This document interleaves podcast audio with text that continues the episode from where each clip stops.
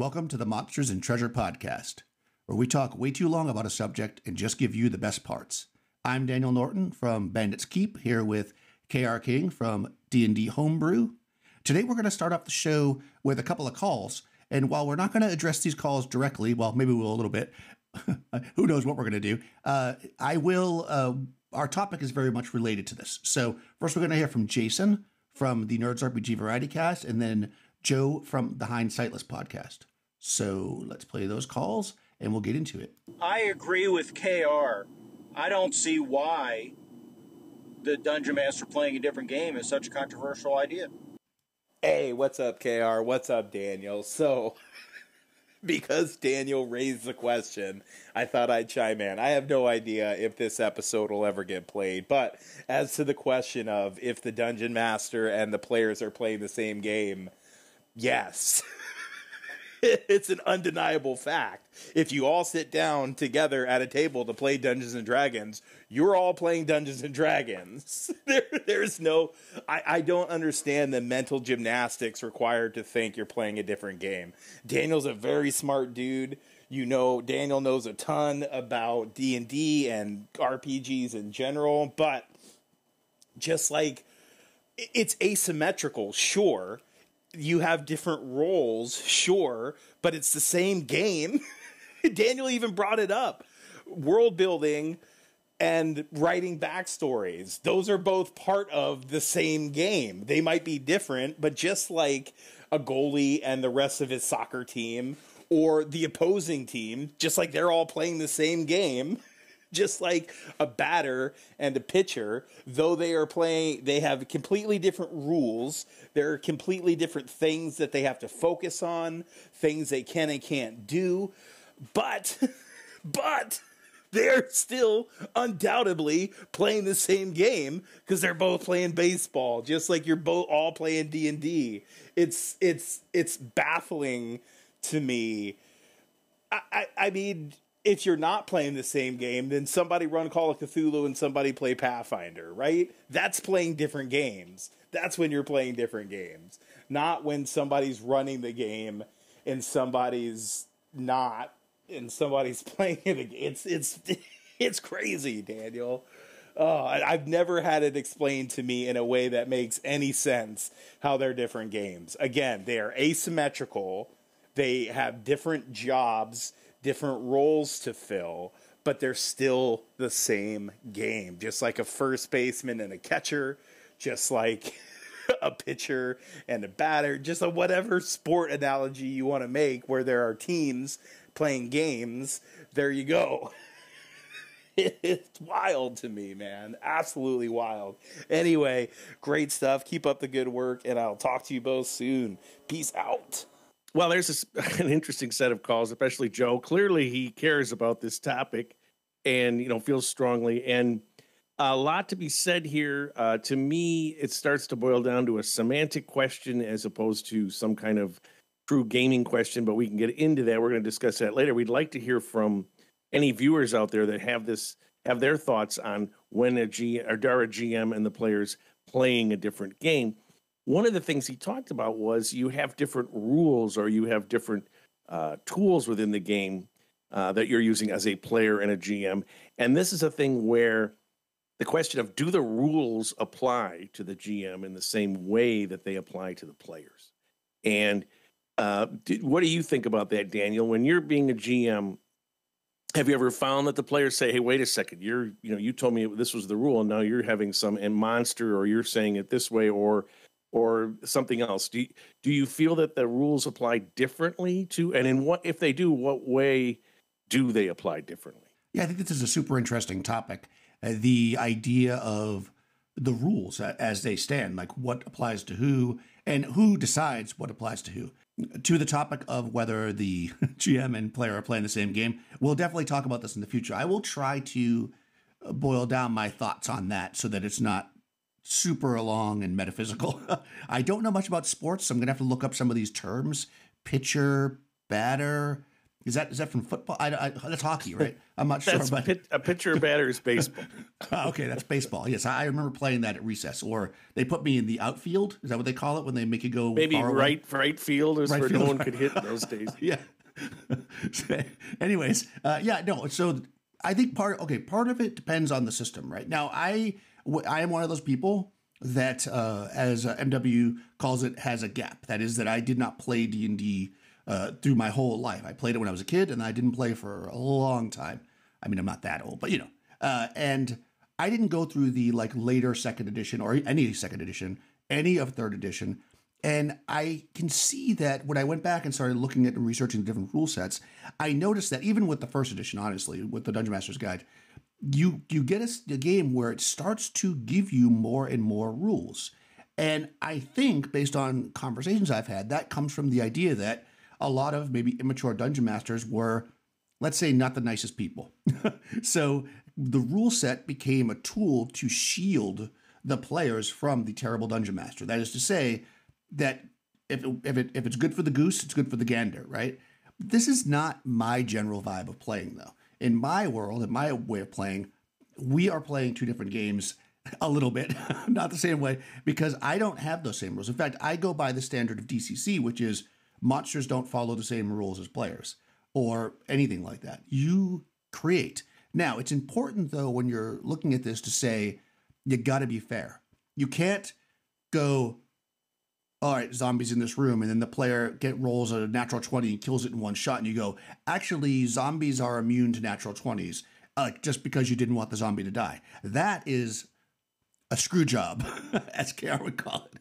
But if you have in your notes, these zombies are permanently invisible, then they are permanently invisible. It's it's something that you created in your world. It's something you've done, and I think that if a player looks at it and goes, "So here's my example." This is a, there's a long way to get into this. I was playing fifth edition in my long running 5e campaign, which it was about three years, and at one point, one of the players who was a superpower gamer, super meta gamer, loved them, loved him. He was awesome. We they knew they were chasing a warlock, and he figured out the warlock's level because how many eldritch blasts the warlock shot, right? So he's like, well, he shot this many blasts, so he's this level, and then he's like, all right, he they, they encountered a zombie that was invisible. That's why I mentioned it, and they killed it. And he goes, all right, well, if this zombie is invisible and the next zombie is invisible, then he's cast two spell slots. He only has this many spell spell slots. We can do this, this, this. Turns out they were just invisible zombies. Like it had nothing to do with the the guy's spell slots. So when they went into this combat, he did have spells, and he wrecked the player characters. you know, because and, I didn't change anything to to to screw over the metagamer. It was just the way it was. And then after we were talking, because I always had conversations with him, we stick the train back together. He was like, "Wow, what's up with those zombies? Why did he have another magic user? I I have to know." And I'm like, "No, they were just invisible zombies." He's like, "They're not in the rule book," and I'm like, "Yeah, they're not." you know, it's like eh, th- there's something that was created. Actually, they were in a module, but eh, yes, Well, I mean, there's so many things there to unpack. Let's let's look at the invisible zombie. We'll start at the, the end and go backwards. Of course, you can make up zo- monsters that have anything. There is no monster manual. Hmm. So this is what I always tell people: if there was a manual of all the species that live on Earth, tomorrow they might discover a tube worm that's not in there, and they put it in, and they discover a fish that's not in there. I mean, it's rarer now because you know usually things that are found are very small. But there but there is no monster manual. It's just a guide for you to use these monsters and create your own. So if you create a monster that has permanent invisibility that's what it's got. I mean uh, you know yes is it an aberration? Does it maybe you feel like a beaver that runs around and has permanent invisibility you're sort of like what's the deal with this why does it have that first of all it could but i would give an explanation it was enchanted by some wizard had his favorite beaver dam that he wanted, so he gave it invisibility so that it could live, and there you go. I, you know, whatever. Or some go- some god came along and said, eh, "I'm going to give you permanent invisibility." But the point is, there it is. That you can't. You, so the rules now you can't, as a player, say, "Well, I'd like permanent invisibility. I want to research that and I want to get that." And you, you as a GM, have to decide. Probably you're not going to because it's because it's right in the rule book. It's it's not there, and then we get into the mechanics of would a fifth level wizard be able to research a permanent invisibility spell? You might say, okay. And there are, I believe me, there are campaigns where all sorts of crazy things happen. I used to see them, and because it's just that's the game. So there, you get down into the integrity of the rules. What are we trying to do, balance wise and whatnot? if all your zombies have permanent or you know zombies start throwing fireballs and stuff well it's a zombie wizard and he can throw fireballs okay that makes it a different monster and you know it, it, it can spiral a little bit but certainly as a gm you have a right to, to do whatever you want with your monsters in my opinion the second thing that was interesting was i think the evolution of the rules if you look at a 1960s simulation of say gettysburg and all the Gettysburg games out there. They were very abstract, they were very simple. And people started to say, I want a Gettysburg that really gives me a sense of what it was like to command troops as best you can at Gettysburg. And so these game designers started coming up with more and more complex systems to where in the end you had these monster games that were like took 1500 hours to play. I mean, just insanity, right? But they were much more realistic. They used. Jim Dunnigan is a, taught at West Point, and all these games were used, and some of the tactical games have been used. And whereas nobody's using the original Avalon Hill Gettysburg at West Point, right? It's just a fun, but you you can still have out fun playing it because it's like you're the South, I'm the North, or whatever, and then we're going to just play the rules as written. It's just a simple version of it. But I'm not sure it was necessarily it, that was a different a different thing with a referee, haha, tying into that final thing because mm-hmm. what Daniel, what you were saying was bad GMs will start making these fiat rulings, and I think there probably was some element, but I also think just as the game games evolved and people started just saying, well, what about this? What about that? How can we how can we make this abstraction more of a rule based system? I mean, again, that if you look at first edition D and D, you know, as opposed to the box set, you're just like you can see that happening. All those questions that they got right, and they wanted it to be more like the war games that they were seeing around them, more serious war games uh, that had more serious rules. So I think those are two different elements of of you know of your answer to his question. Yeah, I, I think it's really fascinating the the evolution that I've taken, if we will, as play as a player or a, a, GM. I think I'm back where I was when I was you know nine or ten when I was playing. Like I, I actually I realized over and I'm not saying this is the best or better or whatever, but I realized over time that all those rules are somebody else's house rules. Everything after the original game that somebody created, even if they're better, is still somebody trying to modify something that already exists. And that somebody is not me.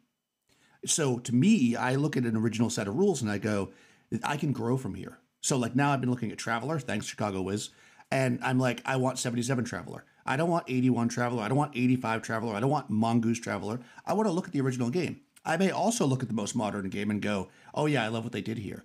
But if Gygax tells me in the Dungeon Master's Guide that if you are not wearing a helmet, then I have to roll a d6 every round when you're attacked. And if on a one, it attacks your head because you know your helmet you're not wearing a helmet then i can use that rule or not. That's his house rule. That's not in the rules. Why is d&d an abstract combat system but in this one case it's super specific you know? So it's like why do we use different rules for different things? And as a, a referee or a gm your job uh, the game you play on some level is to decide what you want to use and what you don't. Like that's a big part of it. Now there is this idea that and i agree with this that the players should be part of that on some level you're not going to ask them, hey, can zombies be invisible? But if you're going to make a change to the system, like if you're not wearing a helmet, then there's a one in six chance that your head is targeted. You might want to let them know that before they take their helmet off, trying to be cool, like in every movie where the main star takes their helmet off in the middle of a battle, because that's what you do. I'm only bringing this up because I just watched a video a commercial for a, a, video game, a Warhammer video game, and they had these guys in these huge mecha armor suits, and nobody was wearing a helmet. What? what? Got to see their face. what the, you know, ridiculous. A, why would you not wear a helmet? Actually, if you want to call in and tell me why you would not wear a helmet, all the people that were that spent any time in the military will know that having a helmet on is terribly uncomfortable. But yes. you wear your helmet, and that's why people take them, or why people get rid of all their for for a long time. Military, they had guys from the I think from the Napoleonic up through almost the modern time. They had these packs of like eighty pounds because they put all this gear on them. And first of all, guys would get rid of them. It would be hot, whatever. They would just take them out. Civil War is famous for because you're you can't, and plus it's very uncomfortable to fight. So then they realized, you know, like they realized uh, half the guys didn't fire their guns in battle, and they had to train them to fire. They had to get rid of these giant packs because they're too heavy for people to carry. So again, the helmet thing, they are they make them more comfortable, make them breathe because you do want your troops to wear their helmets at all. Times, oh yeah. Right? Well, if you think about it, the helmet and, is uh, is is the thing that's really lasted, right? When you think about armor, like that's what people still wear. So what I would say, it's very interesting when you talk about the simple rules because to me, what it again always boils down to is if you play in a someone you said, oh, I know this person he plays the box set exactly like the box set is, and I might say, oh, how are those rules? But I would also say, well, how was the game? Oh, it's really fun. It's he he's got this thing where he he's created this world, and we're all on this archipelago, and we're trying to find this like what's the source? There was a flood, and there's ancient technology down below this thing, and we're running around. Da, da, da, da, da. And I could say that about the basic set. I could say that about AD mm-hmm. one, three, four, five. Right? It's all the same. What is the GM creating? I'm talking about a homebrew world. If you're running a module, that's different. Oh, and we ran the Tomb of Horrors. Well, how was it? Oh, we died in the second room. Yeah, well, that's the Tomb of Horrors. And then, right. was that fun for you? Maybe it's fun. I got, really we got to room six. Then I got my head chopped off by a whirling blade. Really, I you know, to me that that's not how I play. I play in a homebrewed world of world building, but it doesn't. It's system agnostic, right?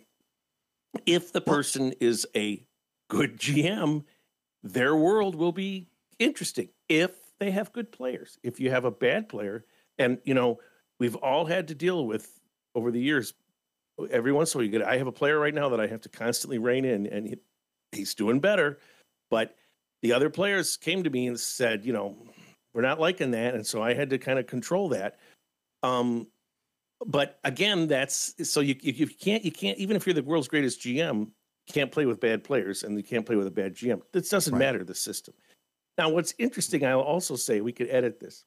So I am watching you play these miniature things, and it just I laugh out loud every time. Sally's always like, "What are you? What's?" I'm, I'm watching Daniel play miniatures. Now it's real simple, right? I'm thinking oh he's gonna if he gets into this, he's gonna go get Napoleon, gonna get figures, and he's gonna start to go. Well, let me just look at this rule system and that rule because I'm always like, well, no, if you had this kind of extra rule for firing this and firing that, but and you may not, you know, I don't know, but well, it's just funny because we we we created rule systems like that when I was like 12 or 13. We had this I had this rule system called situation critical that I made.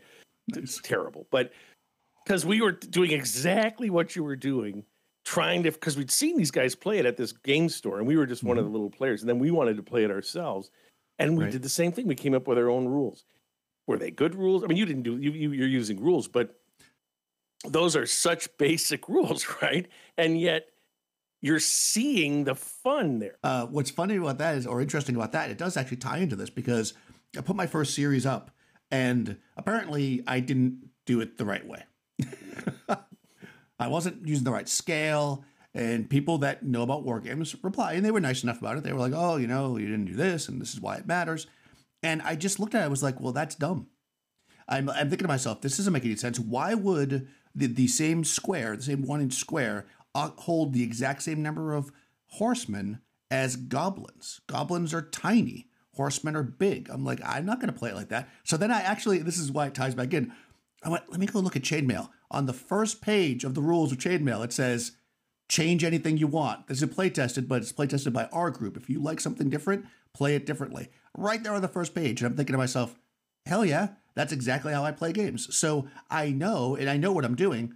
But to that idea, you have to make sure you're, pl- I mean, I'm playing solo, right? So to that idea, I have to make sure that the players know. So in this case, if it's a YouTube video, next time I record one like that, I'm going to say, by the way, I have made this change because I like it better this way. You know, you could run it this other way, which I think is dumb, but I'm sure some wargamer will tell me why it's not dumb and that people do take up this much space and whatever. But who cares? It's like to me, it, like it doesn't make any sense because the rules don't 100% make sense, much like first edition Dungeons and Dragons or any rule system, where you start looking at the rules deep enough and you're just like, oh, this doesn't 100% make sense, or my interpretation of it is different than yours. So who's right and who's wrong? You know, do we tweet towards, you know, the designers of the game and ask them, or do we figure it out at our table as to what we believe is the right way to play?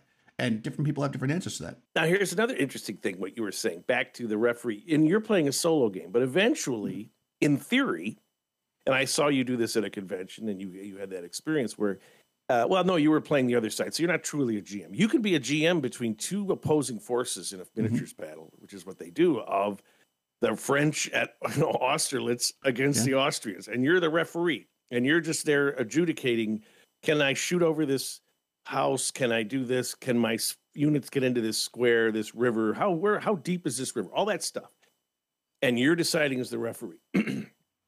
and you might get people to get mad at you that say, "Hey, that's you know that's not correct" or whatever. But you have to have a referee, or maybe the players together can do that. But typically, right. you have someone running the game, right? And they're making those decisions, and those decisions are final, and you have to put up with it. You might play one time and go, "This guy was totally unfair. He favored his friend's side. I'll never play with that person again." Fine, and you may want to do that. Or you may say, "Wow, that guy was great. Knows all the rules. Totally fair. Everything he said made sense." Yes, of course, uh, there's an abstraction here, and cavalry troops and goblins, we just say they take up the same space. Or, no, no, no, goblins take up less space in my version of this. So the squares are like this. Okay, got it. Now I understand. And you just move on, right? So, and again, are you playing the same game? I don't want to get into that. Well, because that's I'm like, a whole other. No, thing, you're right? not. But, so, but, but I, as a semantic sort of thing. But still, yes, you're all D&D. sitting down doing that. So the GM but if the guy says, "In my world, the I'm I'm running a sci-fi Napoleonic, and Napoleon is a alien that came down, hence his incredible abilities, and he has certain mind control where he can command troops across the way, and that's the extra thing he gets every turn." You go, "Oh, okay, he's got mind control, and he can do." You know, you may say, "I don't want to play sci-fi Napoleon. Screw that," but you see what I'm saying? But it's just it's just what you have created in your mm-hmm. in your thing. I think what you're onto with using the simplest rule set to then put your own stamp on it is you're probably, although I don't know, this community might be just as crazy, going to get less pushback than if you try to homebrew rules in 5e. Because I've just played in a campaign where this guy homebrewed all these rules, and it very much unbalanced the system because of the the level of rule sort of synergy here that you have or if you eh, now again it was because he had major things. You could throw spells endlessly until one of them failed then you lost the spell. Well it just changed the game so dramatically that i was like this is this is not the same game right? But because i was playing 5e and i know what 5e is but if you create a basic game where you just throw spells until they fail or whatever like the sort of the dcc model right? Where they right. have different effects or whatever then if you have coming from a simple system, I think you can play with those rules and maybe get less pushback from players. So on that, maybe this is a different subject, as we always end with a different subject. I'll try to wrap it up and I'll throw a little uh, teaser out there because you mentioned DCC, which I think is interesting. So, um, right, I think that the the referee, I guess in summary, I think the referee and the the or the GM or the DM or judge, whatever game you're playing, and the players do use the same rule book, we'll say, but they don't necessarily have to use the same rules. I think the DM does have leeway or should have leeway to do what they need to do to make the world interesting and fun. I think that you need to be careful as a DM to not do it on the fly because you are mad at the players or you want something to be a certain way. That is always a temptation, and you always have to be careful.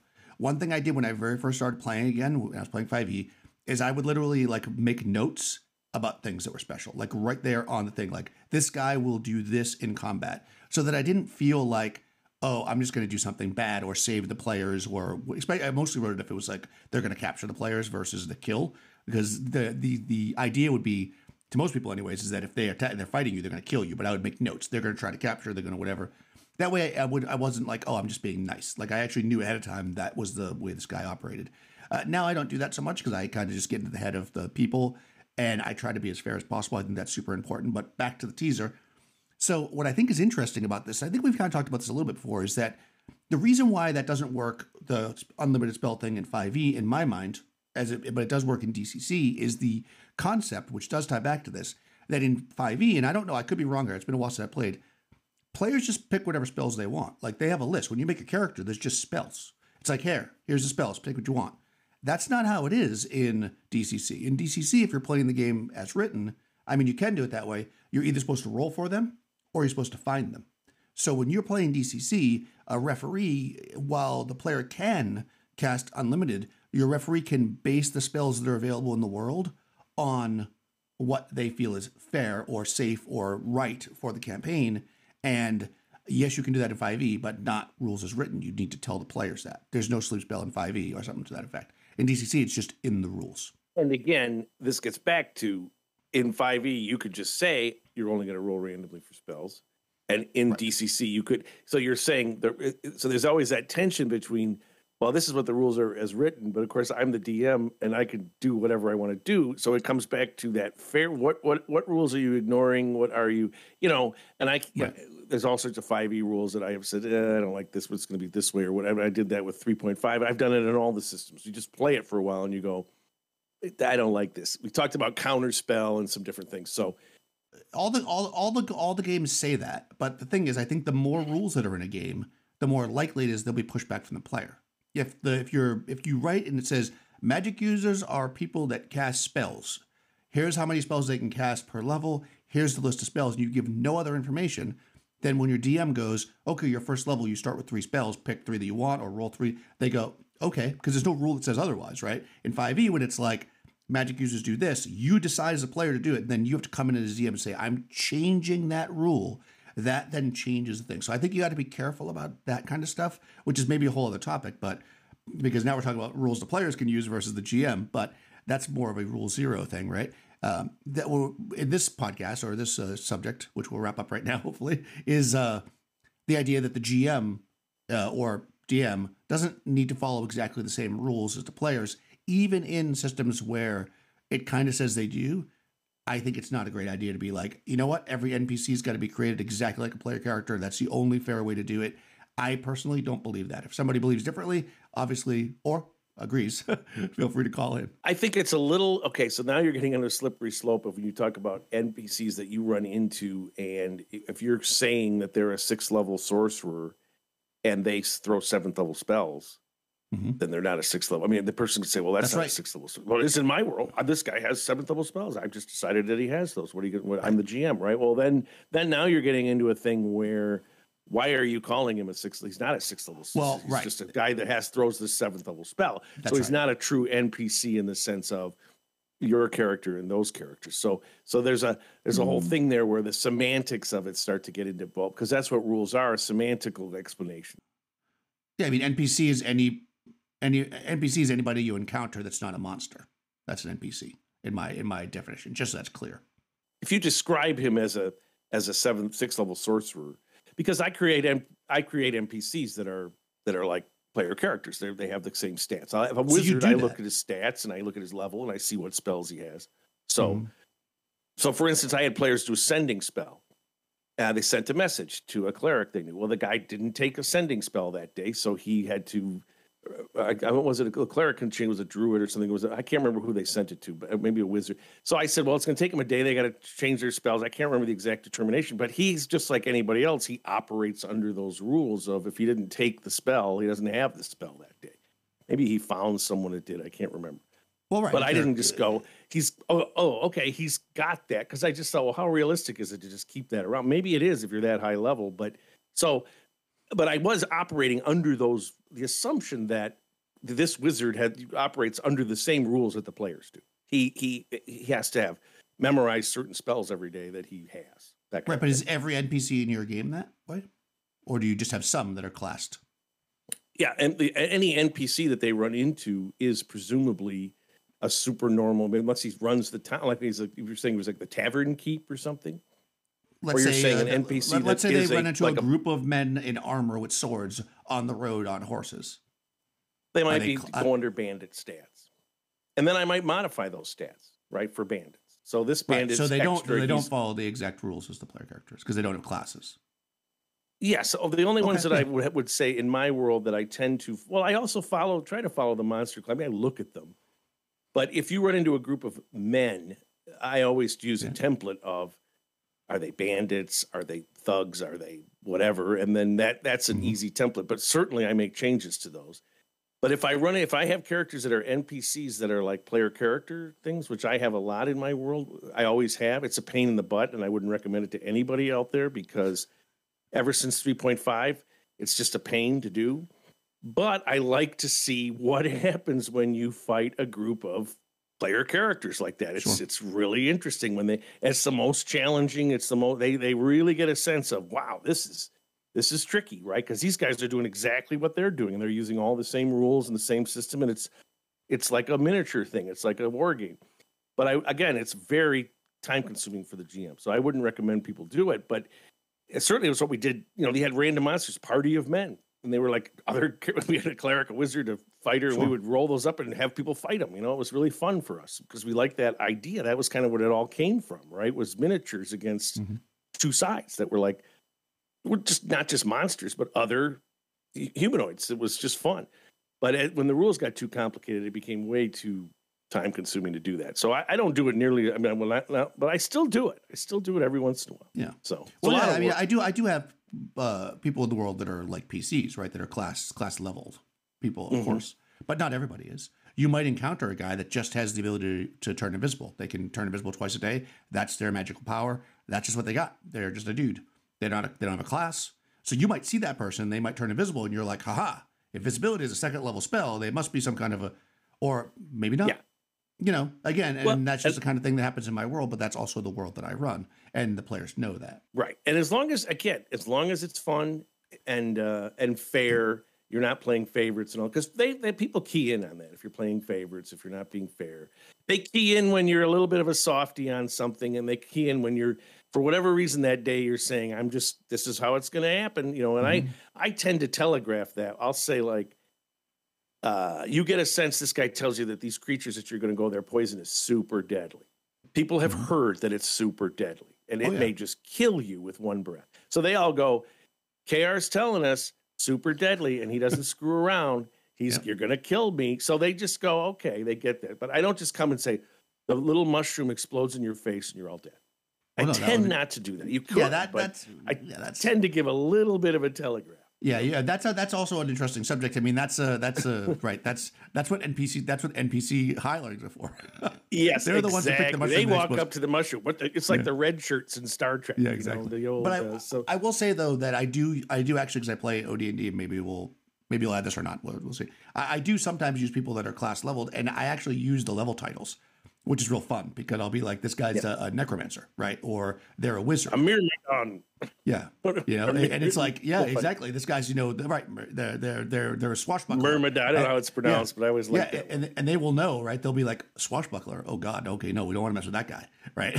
I don't just say they're a swashbuckler because they have a puffy shirt. Like if I say swashbuckler, yeah. it's it means it's a class level. But but I'm just saying that generally speaking, I don't worry about exact rulings because I also think to myself that like there's fairies there's monsters, there's all kinds of stuff in the world. I mean, I could just be like, all right, I create a monster that looks just like a dude but can turn invisible twice a day. Absolutely, right. and that's what's so, fun.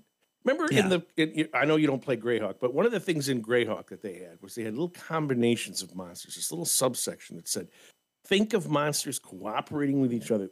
Think of monsters that aren't quite the same. And it was really, really like for us as kids, oh, yeah, it's not just 1d6, whatever appears it's like how can they be you know symbiotic? And and then i hmm. had a, one of my first gms was always doing what you're talking about. He'd have some guy that could just turn invisible or uh, a fairy that could impersonate a person and they'd be sitting there and then talking to you. It was like the old man by the river. And then you quickly realize hmm old man in the middle of the wilderness. Hmm, this is not an old man. But but nobody said well what the hell is oh, this i don't see this in the rules. I mean we just didn't right. care. It was fun. It was right. you know the guy didn't shoot out 50 lightning bolts and kill the whole party and then okay start new guys because then you'd be like well this is no fun. Even right. if it even if you go yeah it's his world he can have a guy that shoots 100 d you know 10 fireballs but so what? Well, that's no fun. So that kind of is always the arbiter of everything right if it's fun. Yeah 100% thanks for listening. If you'd like to hear your voice on the show give us a call. There's a link in the show notes. You can find us both on youtube. Uh, daniel is at bandits keep and I'm on D&D Homebrew, also linked in the show notes. If you'd like to support the show, please give us a rating and review on your favorite podcatcher, and we'll see you next week.